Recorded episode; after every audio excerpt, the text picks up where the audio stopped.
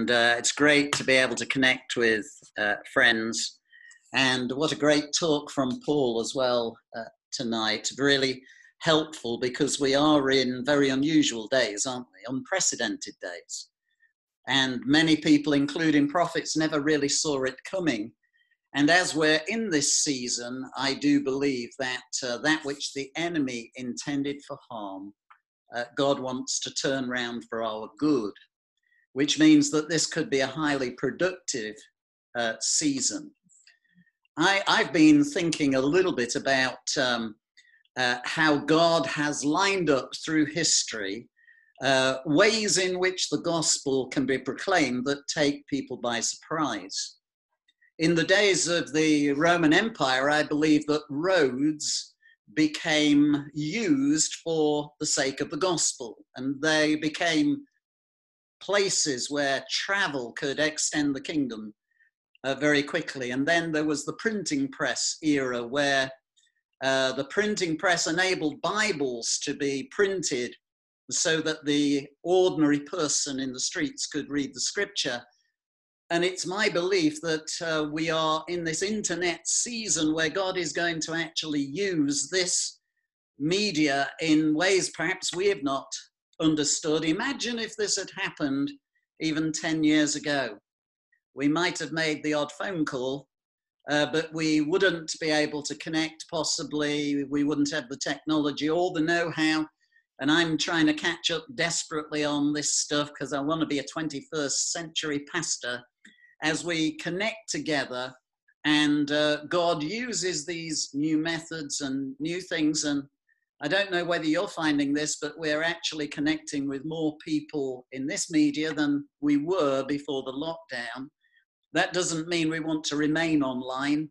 It's not what we're designed for, is it? We are designed for relationship, we're designed for hugs, we're designed for face to face contact. But I do believe in this season of lockdown, uh, God is turning things for the advantage of the church. And could it be that actually in this season things are going to turn for good. And I loved what Paul had to say about worship pulling walls down. I've been reading more in the last season, had a little bit more time to do that. I'm, I've been reading some uh, church history books lately. And um, one book that I read recently uh, devoted a whole chapter to a particular theme uh, where he was talking about the tremendous growth in the early church. What were the reasons for it? He was a sociologist who looked at all the facts and said, what were the contributing factors to the tremendous growth of Christianity from a handful of ordinary, unschooled people to become a world movement very rapidly? And one of those things, it took me by surprise, it was the heading of the chapter, and the heading was Epidemics. And he talked about in church history in the early centuries that there were two very major epidemics, and and uh, the the period that they lasted for was not months. The first that they think uh, was uh, smallpox lasted for 15 years, and thousands and thousands of thousands of people across the empire died. And following that, it was likely within a matter of 100 or two years that there was another major epidemic that they think was measles. And again, many people died. But the truth of what he was saying was this the pagans ran from the disease, but the Christians ran to the people that were in need, and they became the hands and feet of Jesus and many of them died, though in the research it seems as though many, many Christians were protected, even though they went and did good and healed the sick. And of course, in those days, with no understanding of viruses and germs, even, uh, this was attributed to the miracle power of God. And so this was one factor of the tremendous growth of the church in the, in the early days. And of course, other things that contributed was that Christians just started to live differently uh, against the backdrop of crime and broken relationships, Christians began to say there's a different way to live. And for the past 12 weeks or so, I've been looking personally into the Sermon on the Mount. And I've been thinking, isn't it amazing that Jesus gave us this manifesto of the gospel? And yet, so often, in terms of character, we don't think about humility being a breakthrough for, for us. We don't think of meekness uh, bringing us to inherit the world. We don't think of being poor in spirit. We like to have our act together. We like to know things. Uh, it's amazing, isn't it, that actually mourning over our sin, we find the comfort and blessing of God. And I've been thinking a little bit about in these days, can God work in my life? Character, the character of Christ, the fruit of the Spirit, so that we don't just react like everyone else does. The Christian community really is meant to be different. And we're called upon to be men and women who uh, are going to turn things around and we're going to see the kingdom come. And could it be in this time of hardship that yet again, and I've believed this for most of my life, could it just be that God is wanting to pour out his spirit in extraordinary ways? And could we again see a God consciousness hit our land as revival uh, comes? That's many of our hearts. But until that day, we want to consistently honor Christ. And Paul has spoken very much about that personal commitment to know who we are in Christ, but he also uh, shared with us, I think, in that uh, illustration from the Old Testament that you can't does, do this stuff on your own. To do an effective shout, it's better uh, to have corporate shout than just my little shout on my own, almost into the vacuum of the world around me. But when the church becomes the loud voice church, when the church begins in unity uh, to come together, then God commands his blessing. And I found it intriguing tonight that we opened with Psalm 133. I must have preached on that through my life many, many times. It has to be my favorite psalm because I do believe that this thing called unity that is like the elusive butterfly, you can't get hold of it. But when unity begins to happen, God commands his blessing. And certainly in the city where I live in Lincoln, in the period of time that um, that I've been in ministry, I have never seen or witnessed unity levels like we are enjoying today. Now, sometimes it's the hard times that pushes people together, and it's my hope that this won't be a, a kind of an until back to normal we'll connect.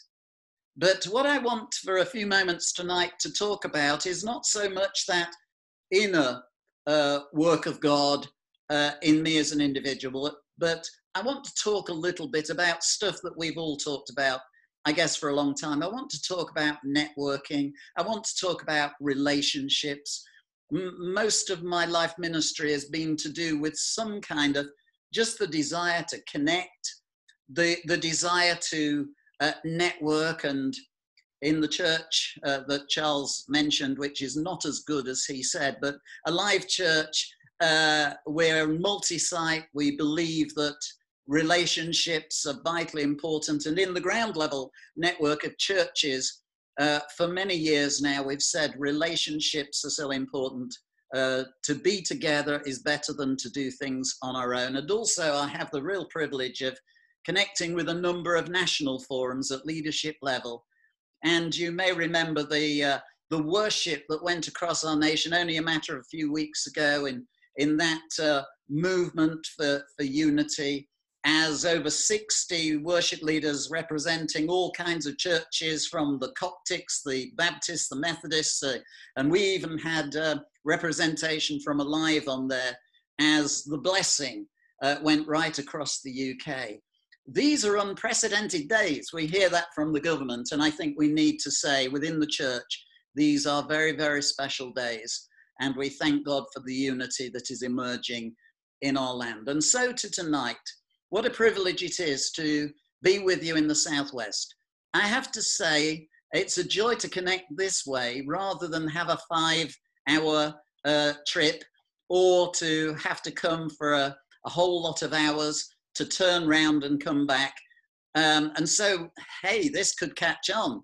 It may be that in these days we're learning things that perhaps we should have seen before. And sometimes when we say we can't connect because of geography, all of a sudden there's a method and a way whereby we actually can.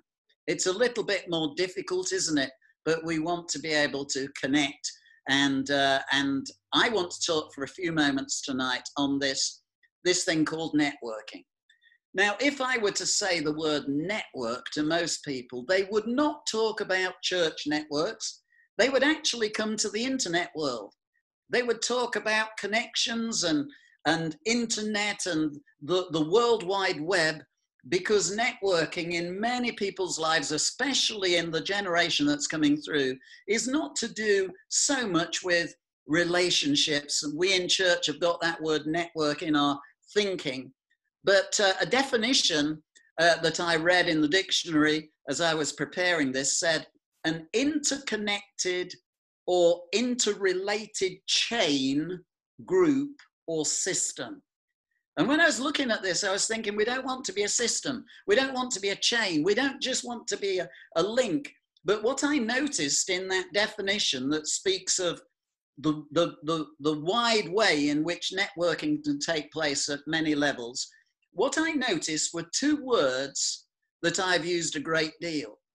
It says in the definition an interconnected or interrelated chain, group, or system. And so there are two words uh, in that little definition. The first word is connect, and the second word is relate.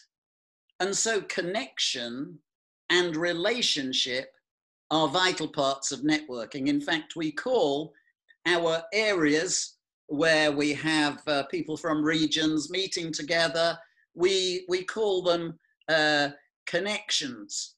Um, my Methodist roots, connections was a very important word to be able to connect. And as we connect, relationship becomes vitally important. And so today we live in a world of communication. The internet recently has become a big part of our lives. And of course, at present, due to the coronavirus, we've been restricted and confined. But actually, the internet has allowed us to connect and keep communication flowing. People now are saying, of course, I'm zoomed out. And I think that this is perhaps my fifth Zoom of the day. And uh, we don't want to live like this forever. But it's been a joy, from my point of view, to be able to connect with so many people and so many leaders. We've actually had bigger crowds gathering online than we were live. In fact, for the one event that we've mentioned, the Lincolnshire show, we have the, uh, uh, the event on the Lincolnshire showground. The uh, Lincolnshire show was cancelled. But my information was that they had more people connect online for this year's Lincolnshire show. They had more trade, they had more connectedness than they have ever had in terms of the thousands that actually have turned up at the showground. So I'm kind of hoping that when we connect one event where you are, there's no restriction. It's going to be free, which means more people are going to connect. And you can watch it in any part of the world. And also, you don't have to just watch it live, but you'll be able to watch it later. And who knows, thousands uh, could uh, uh, tune in and be a part of the one event. And so we can turn things around but ultimately, relationship and connection has to be more than Zoom calls, doesn't it? It has to be something that is tangible and real. And I want to just um, unwrap this a little bit in our thinking. I'll not be sharing stuff that you've not heard before, but I'm still passionate about this thing called networking. And I want us to just look at these two words in a little bit more detail and then come to some scripture together. You see, I believe this is the time to learn the power of networking as never before, both for leaders and for churches. We all desperately need one another. Human beings were never designed to be islands on their own. Uh, I and many of you as leaders will have will have felt that independent spirit where people say, you know, I want to do it my way. I don't want to connect. I I, nobody's telling me what to do, but there's something very wonderful when relationships that are not forced, where control mechanisms are loose, but we actually say we're designed for relationship and we're designed for friendship. And so let me just talk about those two words relationship. I know it's a buzzword and we've used it many times, and I guess in your church, you've talked about how important relationship is, and we we point to the family, don't we? And family relationships. This is the family of God. But the Bible really is filled with friendships, with teams. In the Old Testament, you've got schools of prophets. In the New Testament, you've got teams of disciples. Uh, throughout the New Testament, you've got apostolic teams composed of men and women, and uh, you've got these groups, you've got teams of elders, all of those things. And as we read earlier on in our time together, I think these things are good and they're pleasant. It's great when there's a chemistry and we feel that we belong. I hope you're not one of those leaders that gets up on a Sunday morning and thinks, oh no, it's church.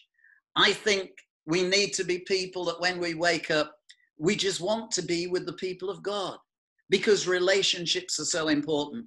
Now, I know you've got a bag of stories, as, as I have, of letdown and, and um, uh, people uh, not wanting to hear and, and the difficulty of um, leading, all of those kind of things. But again, as Paul said, to be able to actually stand up on the inside and say, you know, I'm called to this, it's a privilege, and I want to be with my friends, and I, I want this family of God to prosper. A man called C.S. Lewis said this People who bore one another should meet seldom. People who interest one another often. Now, I'll not say too much about this, but we've not met for some time, and uh, I'm hoping it's not because I'm a bore. But actually, isn't it true that we want to be with people we want to be with? And the church is designed for this. You know, I get those warm feelings when I think of people. You do need to know that actually, um, this will surprise some of you because I am aging somewhat. But every morning in the lockdown, apart from the Sabbath, of course, I do a morning run.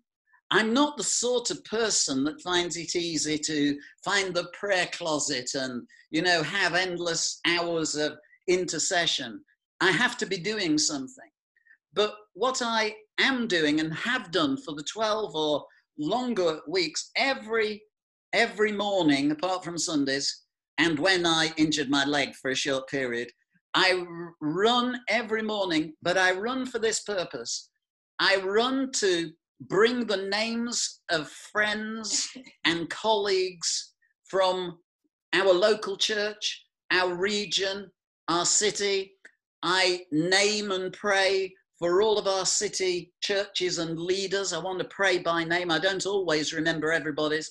And then I go through the ground level leadership. And you do need to know I pray for the ground level network from Penzance for Morpeth to Morpeth in the north. And I normally mention York, which is about halfway uh, across and I mention people by name, and then I go through a list of national leaders, and then I get onto the Partners for Influence group and I name them before God, and then I get onto the uh, international uh, friends and I name them, and I usually just pray. I pray their name and say, Lord, bless them, Lord, bless them.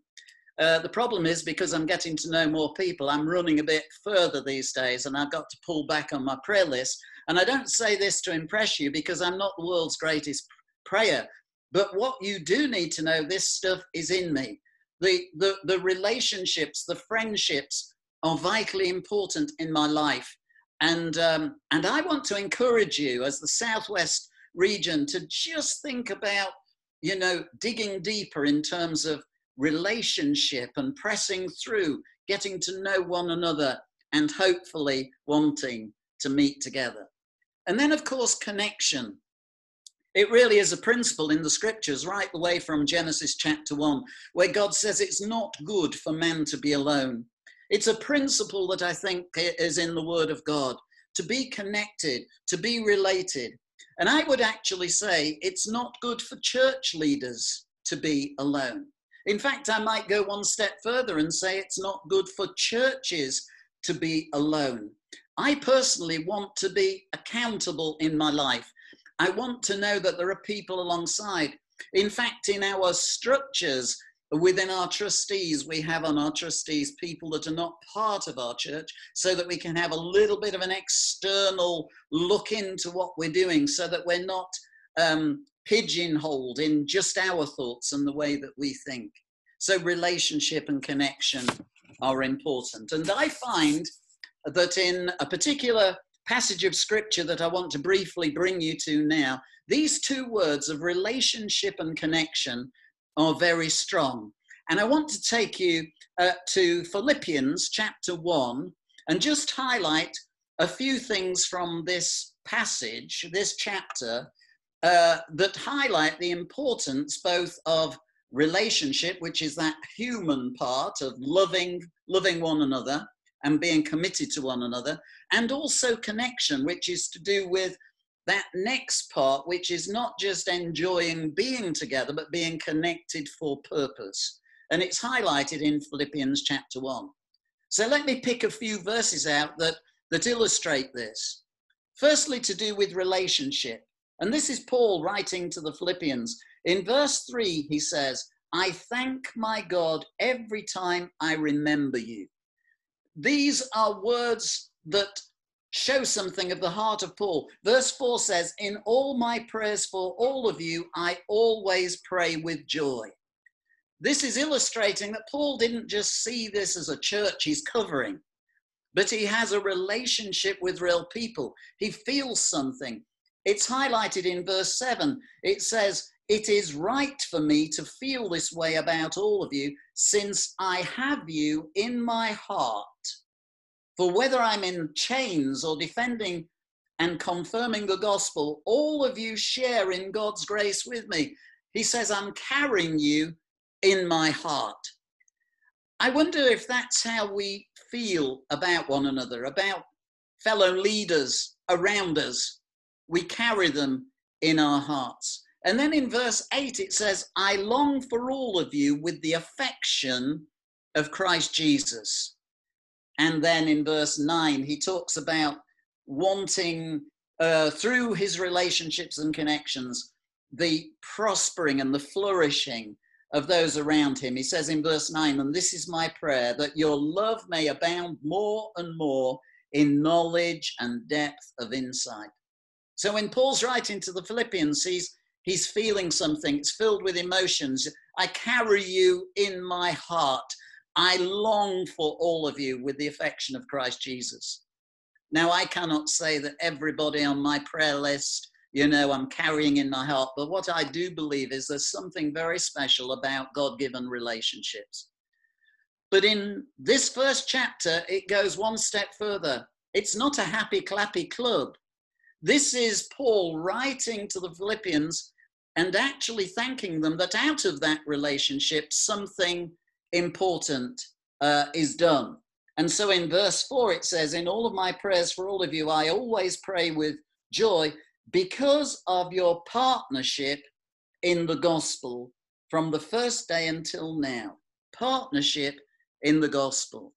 We have a little saying about our networking, but we want to see partnership without ownership.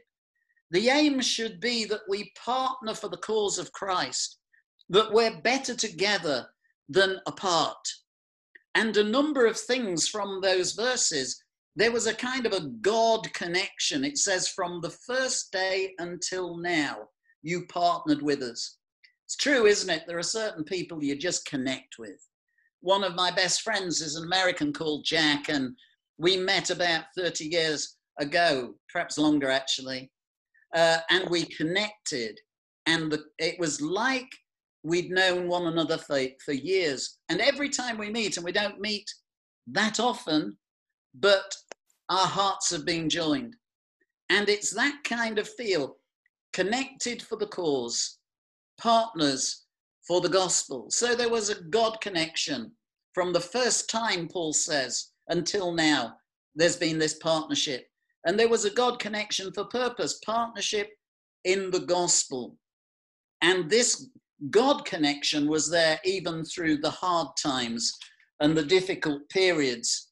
And in chapter 4 and verse 14, it says, Yet it was good of you to share in my troubles. This sharing, this partnership wasn't just when things were going great, but it was actually in times of sorrow, in times of difficulty. And how many of us know we need people alongside when we're hurting and when the pressure's on?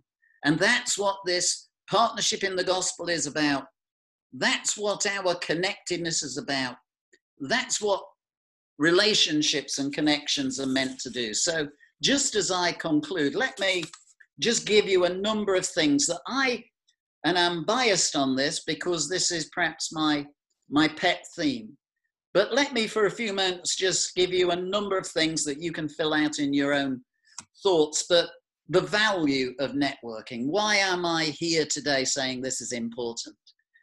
Well, I've got a few things down here and you can fill them out. But the first thing is this networking widens our perspectives. Networking widens our perspectives. I'm quite conscious that a lot of the stuff that I have worked through in my life has been because people have invested heavily in my life. I remember when I was first coming into ministry, there were two people that really committed to helping me on my journey. There are many people that I can name, and I try to name them on my run to thank God that they helped me and they widened my thinking. And through some of those relationships, they actually got me into trouble occasionally because they extended my thinking from just religious thinking to push the boundaries with regard to this wonderful thing called the kingdom of God. And so, networking widens our perspectives. It also challenges our mindsets. Most of us have blind spots. All of us have blind spots. You know, where at the present time, I believe the Holy Spirit is bringing to the church this whole area of racism and how we're going to function in terms of bringing through the, the gifts and the ministries that God is bringing to our land. We are so blessed in, in Lincoln with particularly African believers that are coming with their gifts and ministries. But we're in a particular time where we have to say, if we are to really genuinely network and partner, we must make sure that our mindsets are dealt with. Because it's not just a matter of being inclusive and saying you're welcome to be among us, but we know we're making progress when those people are around the table, but they're not just around the table, they have a voice at the table. And this is a long term commitment, but we desperately need to do it. And we need people to help us with it. Irene and I have been on some Googles um, uh, where, where black pastors and leaders of networks have been addressing this issue. And I realize that mindset needs shifting we've had the privilege of being on little groups, particularly with a pastor called Pastor Agu, who heads up the largest black church in, in the nation. And um, he was helping us to be able to recognize we have biases. We don't know that sometimes we carry these things. We've often inherited a way of thinking, and we think in particular ways. Networking helps to challenge our mindsets. And I'm just thankful that I'm being educated a bit these days by people that know more than I do. Networking also covers our insecurities. I suppose this is a time for sharing weaknesses as well as strengths. Paul, I think, very boldly talked about his journey. Mine's not dissimilar. Insecurity is a thing I've carried most of my life. I would often turn up at a, at a meeting where there was a, perhaps a large crowd and I felt intimidated and I'd say, Lord, what am I doing here? You know, I don't have the gift to pull this off. And I had to realize that some of those insecurities, you know, were actually devices that were quite selfish. And I needed to learn to recognize who I am in Christ, that if I'm called to something, then He will give me the grace to fulfill those things. Networking also develops our giftings. I'm the richer because people helped me with this. There have been people that have prayed over my life. I've tried to put myself in the way of the anointing. I, have you know, I've made sure that if there's a great speaker there, I, I, I, want to make sure they've got their hands on my head before they leave. And I recognize that through people and through relationships, I'm the richer because of people's investment into my life. And I guess that's true for you as well. Networking also increases our influence. Unity movements are growing across our nation at this present time. Across Evangelical Alliance, they are marking many unity movements across cities and regions and towns. These are good days. And, uh, uh, and also, partnerships aren't just confined within church life. We've had the joy in Lincoln of lately partnering with the NHS, and the NHS are actually paying for the work that we're doing with the emotionally and mentally challenged people in the city of Lincoln. I never thought that the church would become vehicles of grace where secular uh, uh, setups could partner and bless, and we need to believe for those things more and more. I believe that uh, networking also stretches our thinking. Um, iron sharpens iron. Uh, a friend of ours, Tony Miller, who will be speaking at this year's one event. First time I met him, I felt very intimidated. He's a, he's a lot bigger than me, but he was a lot sharper than me. And in the in the car as we're talking, never met him before. He was asking question after question after question about how we operate, what we do, um, our structures in church. And a lot of the questions, I'm, I wasn't sure that I knew the answers. And I was thinking, is he really interested in that? Or is this a mechanism, you know, of relationship? And I, were, I was puzzled by it. But the time now that I've known him, with all his ability and is one of the best and greatest speakers in, in, in the world at this time, is spoken all over the world. The reason that that has become possible is because he has always wanted, whoever is with, to question and to widen his thinking and to actually uh, stretch his capacity and his thinking. I learned something from that. So now, instead of just sitting quietly in meetings, I ask questions. It's a good little device. You ought to try it. I'm nearly through. Uh, as I sum up, networking also offers reference points and accountability. You know, every every Christian leader I've met says I want to be accountable. But the problem is, you never know whether a person wants to be accountable until you hold them to account. It's very, very different, isn't it, when everybody agrees, everybody loves one another, and yes, we're accountable. But the moment you say, I'm not sure that's the way to do it, or no, I shouldn't do it that way, you begin to then ask the question, you know, am I really accountable? Am I open to correction? Am I willing to change? And I just love the thought that there are people to the left of me and the right of me that are covering and blessing. And there are one or two special people that um, will do that corrective thing where I don't just become defensive and and because we all do that somewhat. But I hope that as we develop as Christian leaders, I'm putting this before us to say that I want to recommend some of these principles that we're not designed just to run our thing independently, but, but that relationships are worth investing in. Connections for purpose are vitally important. And it could just be in what we're talking about today. One of the greatest things that we can ever do is we can partner for the sake of the gospel.